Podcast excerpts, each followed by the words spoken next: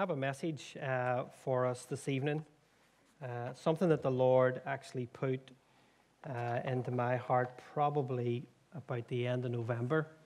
And really, one way I could describe it, it's probably it came then in sort of seed form, and since then it has sort of germinated and grown and expanded and is still expanding actually. So if I probably had another month, there'd be another few pages added to this. So, uh, but just by way of starting off, obviously we know even from the announcement this morning that the theme of the message is, is about love your neighbor. So if you could turn with me to Mark's Gospel, uh, chapter 12, and we're going to read from verse 28. Mark's Gospel, chapter 12, and verse 28 to start off.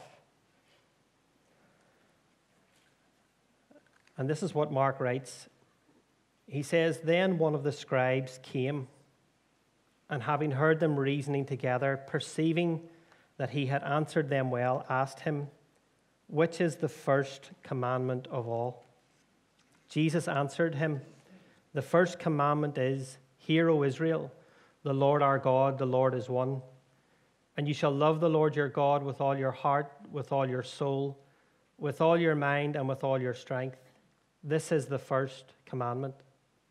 And the second, like it, is this you shall love your neighbor as yourself. There is no other commandment greater than these.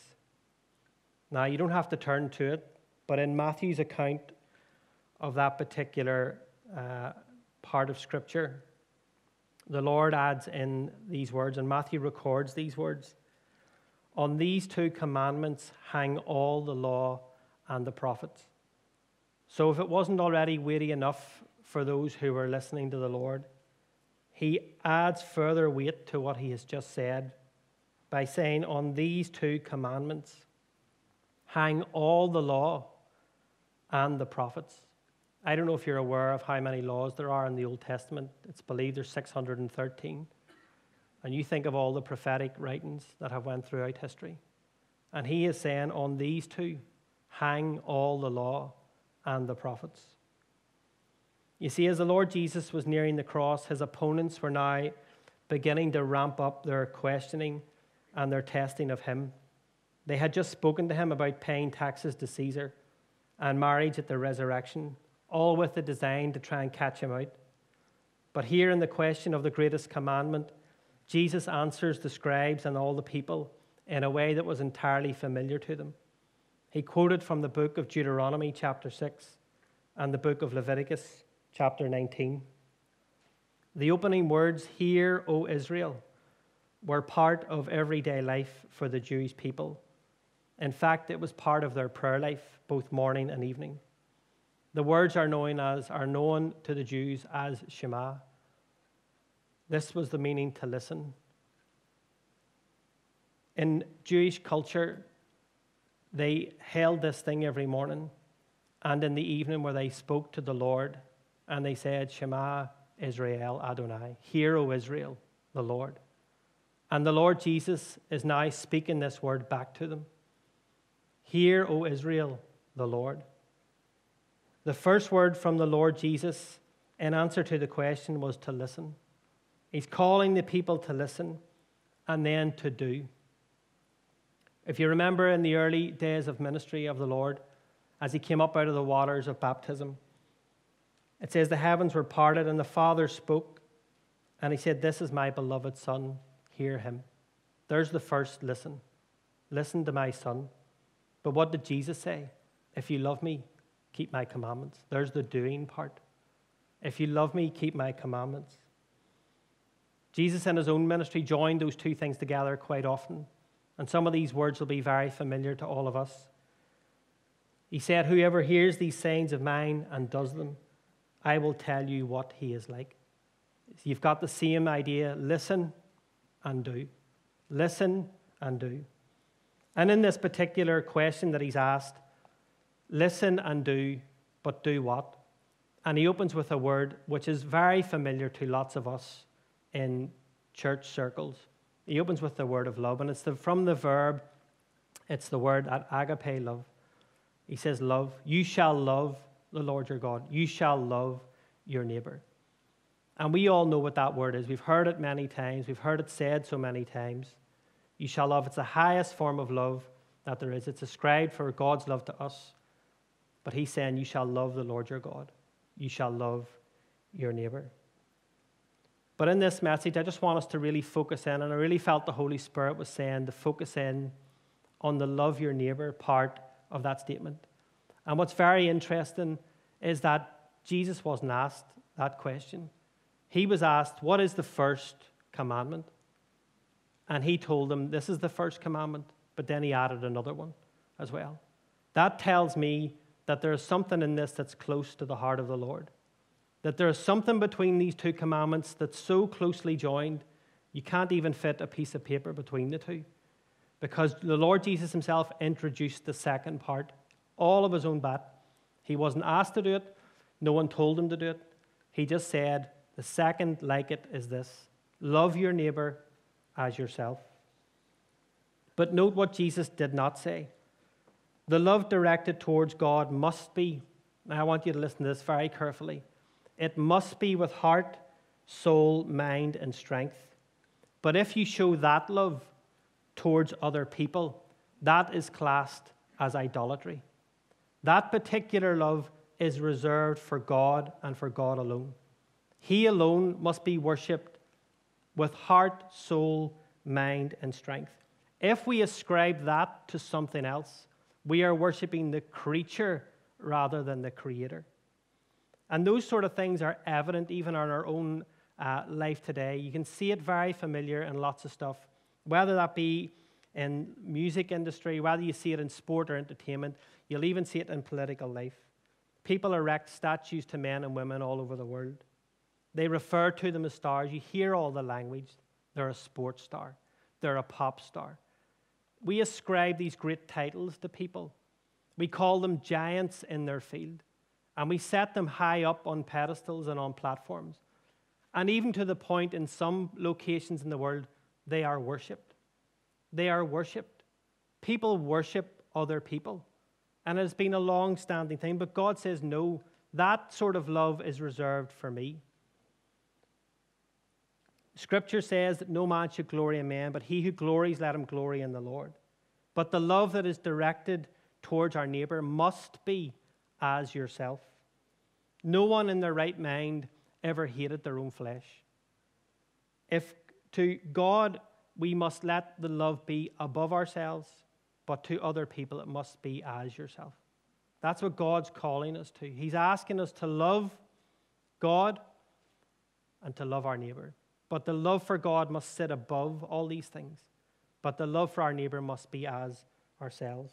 And I love to think of the word love in the sense of what does it actually mean because it's a word that's thrown about quite a bit for a lot of uh, different ways and look we all know that there's lots of different um, aspects of love especially in family and so on there's different aspects of love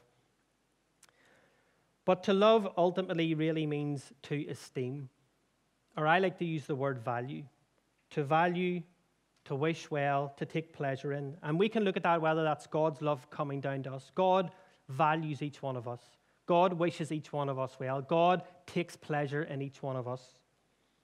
But our love then must be reciprocated back to Him. We must value the Lord then. We must bless Him. We must take pleasure in Him. But we must also have a same value towards other people. We must look upon them as being of value and being of worth. We must sometimes, even, it says in Scripture, that we are to esteem one another better than ourselves. That's like value each other better than ourselves. And that's what Scripture directs us into. Value each other, value one another. As I thought about this, there was a very simple picture came into my head, and it's just a very simple view of the cross. Of there's a vertical beam in the cross, and that's God's love coming down to us and our love coming back to Him. But there is that horizontal beam that sits on the cross and that is the joining between man and man. That's the joining between those two. Love your neighbor has two arms that stretch out to each side. On one side, it says, We are to love one another, which is a very familiar phrase that we all are aware of. But the other side says, Love your enemies. Now, that's not just as familiar and perhaps not just preached upon as much. Love one another is a way over here. And as far as you can go to that side, it says, Love your enemies. And both are of equal weight. The love over there is not stronger than the love over at that side.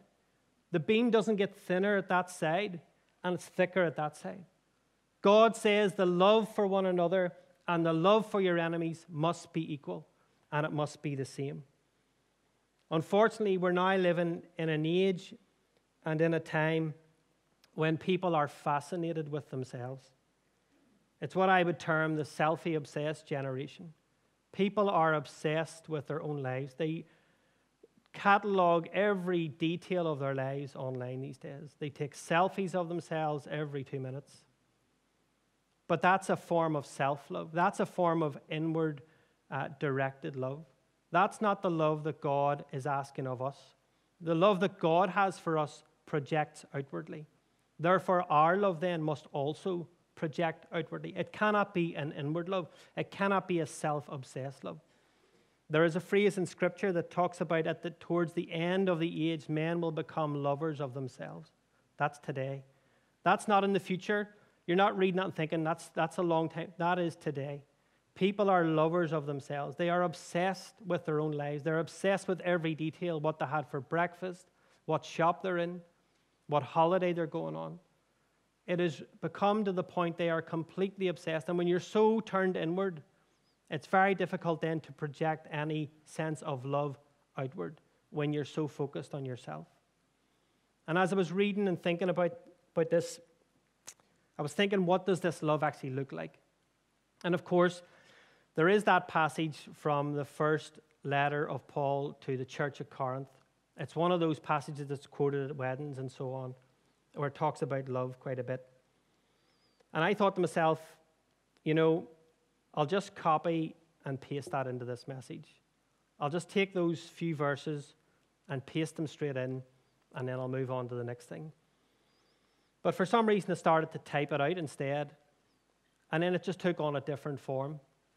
And I'm just going to read you what I wrote down when I started to type it out. It is borrowed from Scripture, of course. It's the Murphy paraphrase, if you want to look at it that way. But it is taken from Scripture. But as I was typing it out, it came out in a very different way, and it just was like this that this love that God is asking of us, it's seen in kindness and it's seen in patience. But you will not find it in jealousy. You will not find this love in boasting or in pride.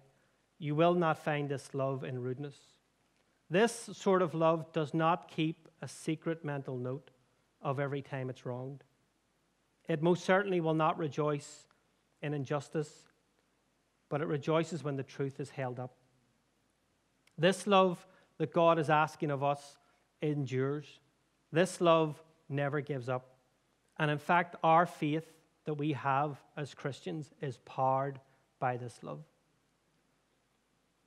But I want to look a bit more closely at the neighbor part of the statement that the Lord made. It was also in the ministry of the Lord that he was actually asked the question by one lawyer and who is my neighbor? It's interesting to uh, think that the Lord is getting asked all these questions and he's having to keep batting them away in, so, in some respect. But he's asked a very crucial question because he has brought it out. And who is my neighbor? He has asked. So, how does Jesus see the neighbor question? How does he see it? He has put it out there, you're to love your neighbor as yourself, and someone puts it back to him, well, then who is my neighbor? Now, I don't know whether to view a question like that as a childish question or a childlike question. It's a bit like when Peter said to the Lord, How often should I forgive my brother? Is that a childish question or a childlike question? Because it infers from that question that the person does not view everyone as his neighbor. That's the inference I would take from that question. If someone's prepared to say, Well, who is my neighbor? That tells me that that person does not view everyone as their neighbor. So, how does Jesus see it? Well, turn with me to uh, Luke's Gospel. We'll read uh, from chapter 10 and verse 30.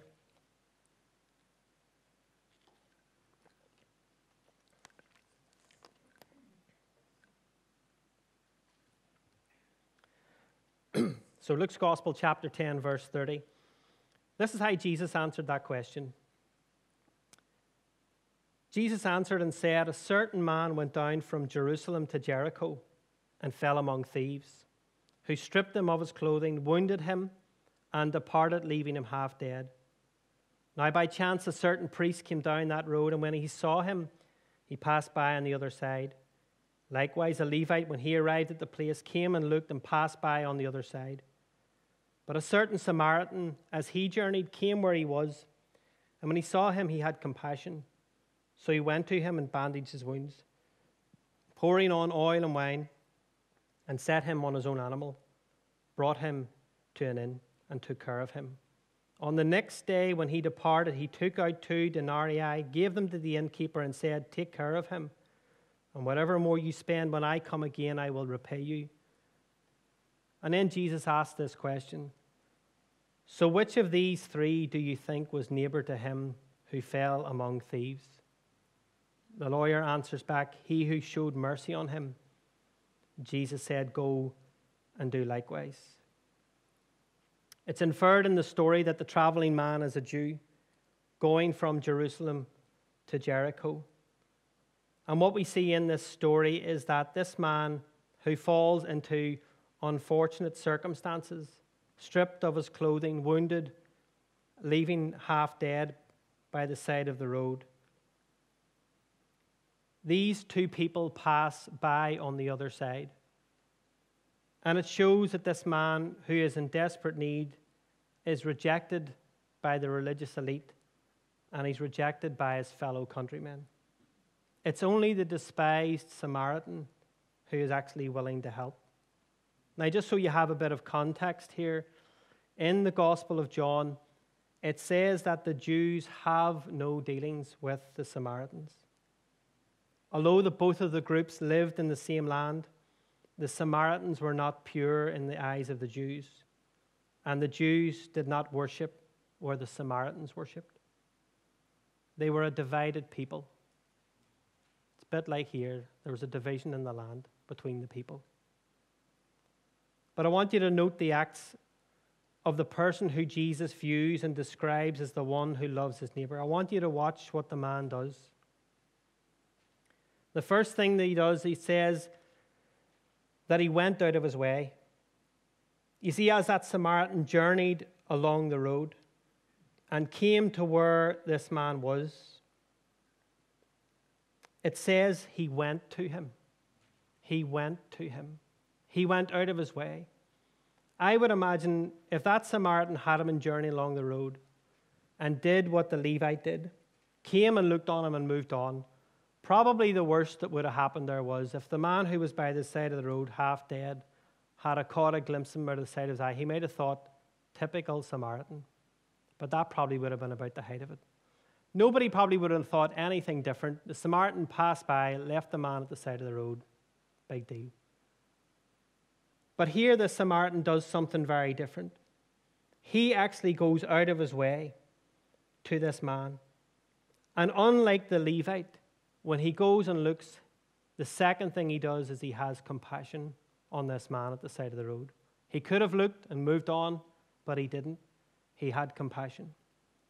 There is a verse of scripture that says that those who know to do good and do not do it, to them it is sin. But this man who was a Samaritan, had this written on his conscience and on his heart. He knew that if he walked away and left that man at the side of the road who could have died, that would be on his conscience, and he would be thinking about that. So he had compassion on the man. And the third thing that he did was he used his resources. He bandaged up his wounds, he used up his oil, his wine, he set the man on his animal, and he took him to an inn. And the fourth thing that he did for this Jewish man who was wounded was he made provision for him. He paid for his stay. He stayed with him that night. And the next day, he told the innkeeper that whatever other expenses there are, I will pay them. Now, that is some act of charity. Whatever, he didn't know what the other expenses would be, but whatever they are going to be, I'll pay them. When I come back this way, I will pay them. Take care of him, he said. Take care of him. and whatever more you spend, I will come again and repay you. That's the four things that that Samaritan does for that man wounded at the side of the road.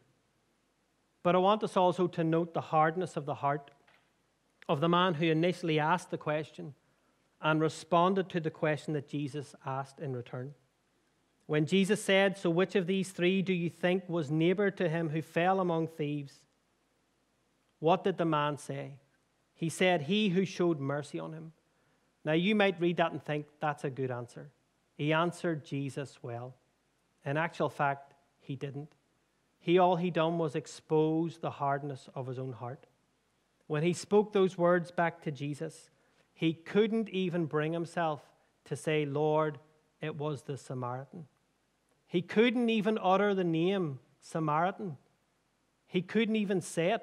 All he could say was, He showed mercy. And Jesus is as quick back to him and says, Go and do likewise. You've exposed your heart to me. You've shown to me the prejudice that you have against these people.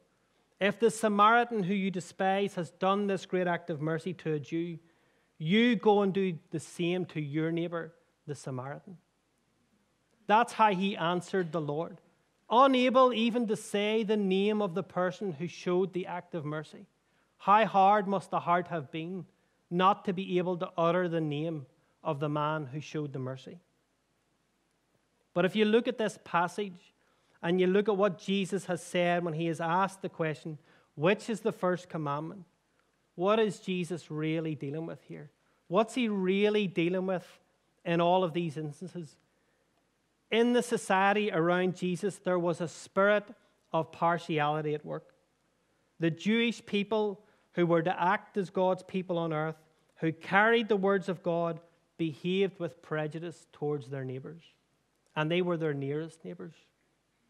And the prejudice that they held towards their neighbors distorted their perception of their neighbors.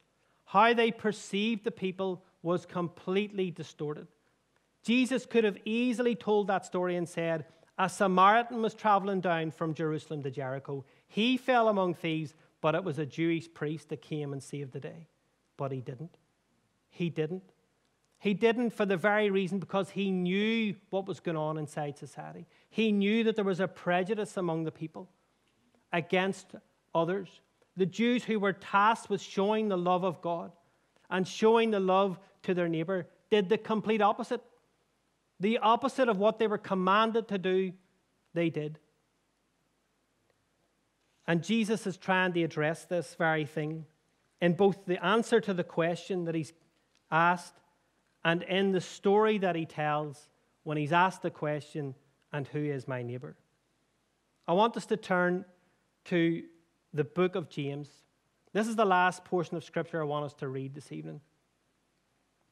It's the book of James, it's chapter 2, and it's uh, reading at verse 1.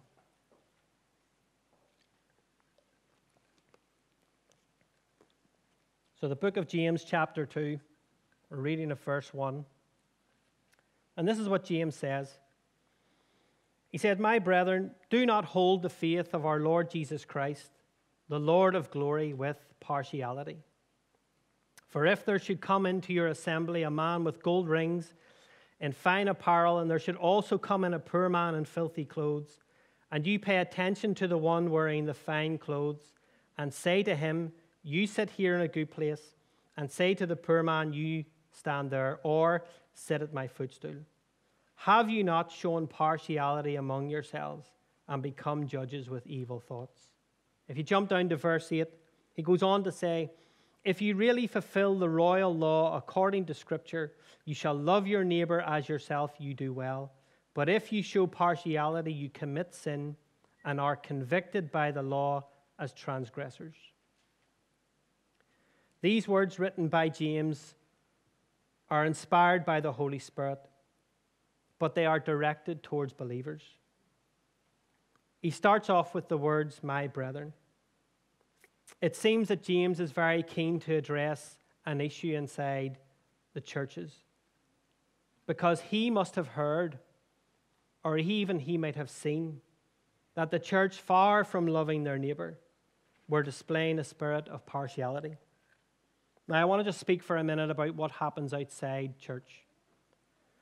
Prejudice exists everywhere and in all parts of the world. And I'll define that a bit further for you. This is where people hold unfavorable opinions or feelings towards others, feelings and opinions that they have formed long beforehand. They have not met these people, they have not spoken to these people, they don't know them, but they have an unfavorable opinion, and it's often based on things like the color of their skin. It's also based on things like their social standing, exactly what James is trying to address. It can be based on things like their political affiliation, and it can be based on things like the religious group they belong to, exactly what the Lord Jesus was speaking about when he spoke about the Good Samaritan. And in any society, this partiality or prejudice can be heard in things like the songs of the day, poetry, media, humor, all that sort of stuff often gives vent to things like prejudice. You've all heard the phrase about people being the butt of jokes. That's a manifestation of how people are viewed in society. Because sometimes a view is held of people or a group of people and it's a distorted view. And because there is no love for the neighbor, then the value placed on those people diminishes. Now, you all know this, and it's well documented historically. There are cases in history when people have placed so little value upon their neighbor that some of the worst atrocities in human history have been committed. Because they have valued their neighbor so little, to such a little degree, they have even at the point, the words are in my head, dehumanized their neighbor. The worst atrocities in history have been committed. I want to tell you that the value of the lives of all people is the same in the sight of God. He does not place one over another. Perhaps the most well known verse in Scripture is spoken by the Lord Jesus himself. He says, For God so loved the world. For God so loved the world. Not for God so loved the Jews and a few other people, for God so loved the world that he gave his only begotten Son. That's the value God places on all of his creation and on all of his creatures. Now, let's look at what goes on inside the church, because this is what James is trying to address. The spirit that was outside the church is also manifesting inside the church. And James has to set about trying to deal with that, just as the Lord Jesus was doing on his day. And this prejudice that James is speaking about is perhaps not so much heard in the music, but it might be heard in the conversations. It might be heard in the preaching. It might even be heard in a prayer meeting. Because it often comes out in those times who is viewed of a higher standing and value and who is viewed of a lower standing and value. I will tell you today that in Northern Ireland, it has labored under this disease for many decades for a very long time. There has been a message inside churches, and I'm talking about evangelical churches or those who would call themselves evangelical churches. A message of fear your neighbor, a message of be suspicious of your neighbor, but not too many messages of love your neighbor. I don't recall hearing too many in 22 years of being in different churches. By God's hand, I have been in different churches all around this province. Some I was invited to to take part in things, others I just happened to be there by the Lord's grace, bring me there for an evening or to go and see something or to hear something. And it has been from the pulpit that I have heard one person or group of people being talked up and another person or group of people being put down. In the prayer meeting, I have heard one person or group of people being prayed for, and another person or group of people not being prayed for. In the absolute worst cases that I have seen and witnessed myself, they were even prayed against. Favoring some over others, favoring some over others, the church in this land has committed sin against God. Now, think about what Jesus said at the very beginning there when he was asked, What is the first commandment? He decided to also add in the second, like it, is this. I said at the beginning, it obviously must be some very close connection between those two things. It must be something very close to the heart of Jesus that he would actually bring that out in addition to the question that he was asked, that he would say that. That there is something very close between those two, that you can't even fit a piece of paper between them. That Jesus brings it out love your neighbor, love your neighbor as yourself. Let me ask you this question. It's a rhetorical question. Why is it in Northern Ireland, and I'll be very careful what I'll say here, if you go to most, and I'll not say all because it would be unfair of me to say it's in all places, but if you go to most churches, you will hear prayers for one political party, but not another. Is that not a demonstration of partiality? I would defy anyone to explain to me how that is not a demonstration of partiality. How can we say to God we love our neighbor when we only pray for one group of people? That is impossible. It is impossible before God to say we love our neighbor, but we're only going to pray for these people.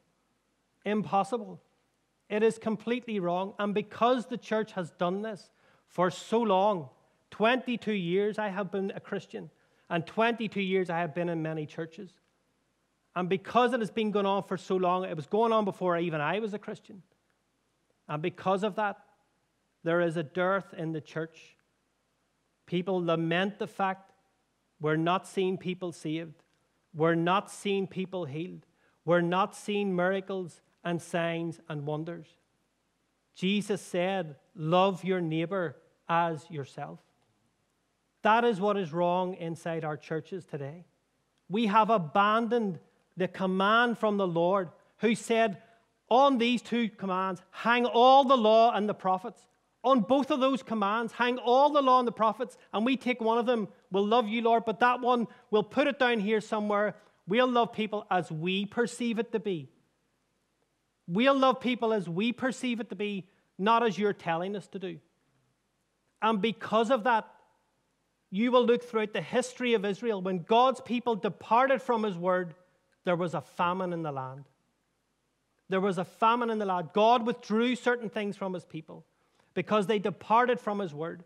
Two commandments that is the law of Christ to love the Lord your God and to love your neighbor. And if we omit to do either one of those things, on both of those things hang on all the law and the prophets, what do you think God is going to do? Is he going to applaud us and go, look at them? They have a great program down there. I don't think so. What do you think God is going to do when we abandon his uh, command to love one another? Do you think God is going to bless? I don't think so. All the way throughout Scripture, every single time God's people departed from his ways, God withdrew certain things from his people. Every single occasion to the very point it got to the stage there was a famine in the land of actually hearing the word of the Lord. That's how bad it had got in the house of Israel. And even in the day the Lord Jesus is walking on the earth, he is seeing the exact same thing played out before his very eyes in the flesh. People going against their neighbor who live in a different town or a different city. Now, you might say to me, ah, but James, he is speaking about people who are actually coming into the church, and he's talking about the rich and the poor. I would say to you, if that's how you read that, you miss what James is saying. If that's how you read that passage, you have missed completely what he's doing. The rich and the poor thing is his example that he's using. He may have actually seen that, I don't know. But he's using that as an example, much in the way Jesus is using the example of the Good Samaritan, who stops from the man who's traveling from Jerusalem to Jericho and is at the side of the road half dead. He's using it as an example. Long before a person ever sets foot inside any church, there are pre formed thoughts already in the minds of the people about individuals and groups. That's why James is very careful to write these words Have you not shown partiality among yourselves and become judges with evil thoughts? Because it started in the mind long before it was seen in the action. That's what was wrong inside the church.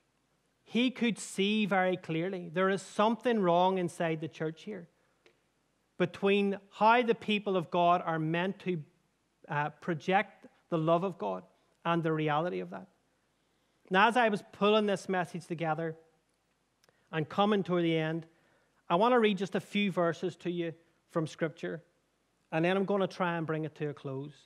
But I have to be honest, when I got to the end of this message, I still don't know how to close it because there's something about it, it's being left open, and I don't know why. I have struggled in 10 different ways I have tried to bring this particular message to a close, and it will not close. It's like God is saying, leave it open. It has to stay open. This is not being taken off the table. Listen to what Peter says. Now, Peter was a man, you all know what Peter was like. Peter was a Jew through and through. He ran his mouth off at times, he said things that he shouldn't have said. But Peter had to be shown certain things, even as a man who was a lead apostle. He was baptized in the Holy Spirit. He was the man that stood on the day of Pentecost. Thousands of people were saved. Here he is. At a time later, God is still having to speak to him about prejudice that's in his life. He goes to the house of Cornelius, and God blesses that house and that family before his own very eyes. Do you know what Peter says? Listen to these words. It says, Then Peter opened his mouth and said, In truth, I perceive that God shows no partiality. That's what Peter learned that day. All them years he's been with Jesus, all them years he stood on the day of Pentecost, preached a fantastic message, thousands of people. You'd be thinking this guy's unbelievable. He's the most holiest man you've ever seen, and he's still having to deal with prejudice in his own heart. Still having to deal with prejudice in his own heart, baptized in the Holy Spirit. Listen to Paul the Apostle in the book of Romans. If there is any other commandment, all are summed up in this saying namely, you shall love your neighbor as yourself. Love does no harm to a neighbor, therefore, love is the fulfillment of the law. To the church at Galatia, he said, For the law is fulfilled in one word, even this you shall love your neighbor as yourself. I was driving in the car to work one day, and this came to me very strongly. And it was Jesus on the cross. And when he hung on the cross, he prayed while he was on that cross. And he didn't pray, Father, look after me and mine. He prayed, Father, forgive them, for they do not know what they do. He was praying for his enemies while he was on the cross praying for his enemies while he's actually on the cross. Is that not the Spirit of Christ? Is that not the Spirit that's supposed to be in each one of us who name the name of Christ? Praying for his enemies while he's still on the cross, not afterwards when he's in the glory. Praying for them while he's actually on the cross. Father, forgive them, for they do not know what they do. That's why Scripture has so many words like, if your enemy is hungry, feed him. Do good unto all men. Not some men, not some you like or some you favor, all men. That's the Spirit of Christ. That's the example of love your neighbor.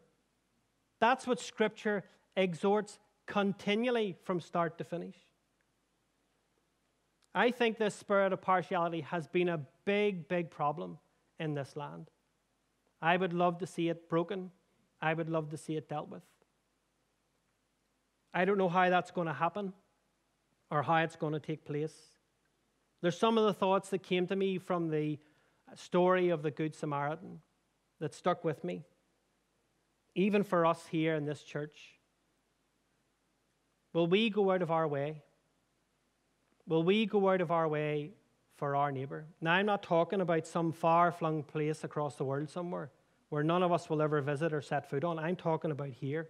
Five miles down the road, 10 miles down the road, 20 miles down the road. Will we go out of our way in this house and outside for our neighbor?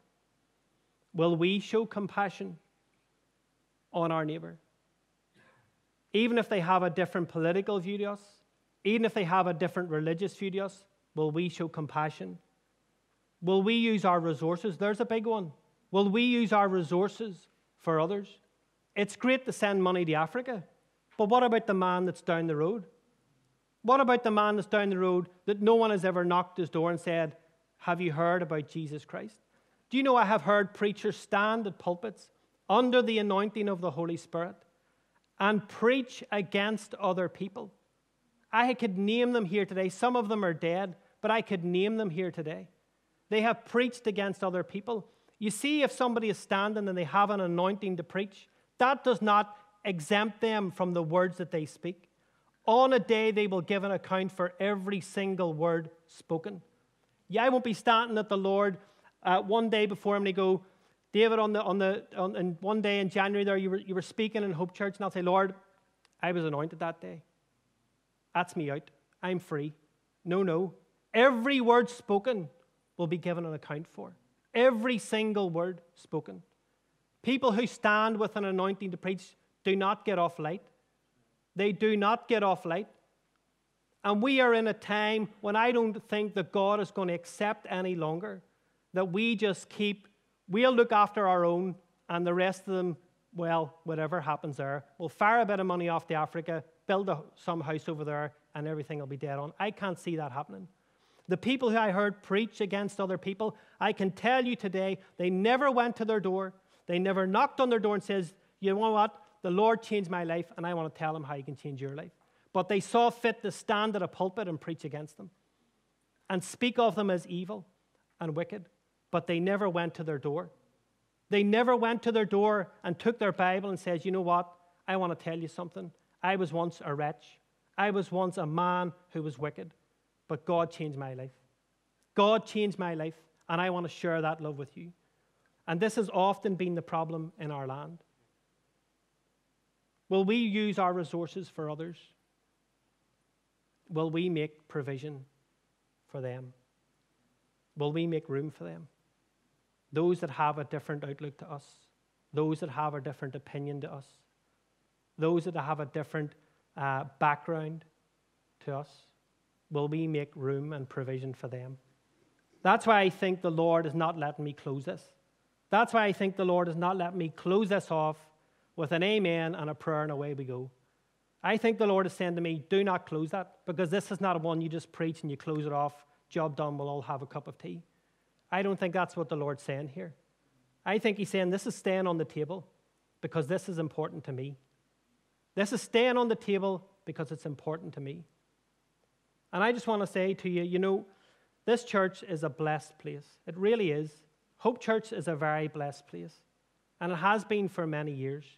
And I would love to see it to be an example church to many others, an example of openness, an example where this church will pray for anyone and everyone, a church that will welcome everybody through that door.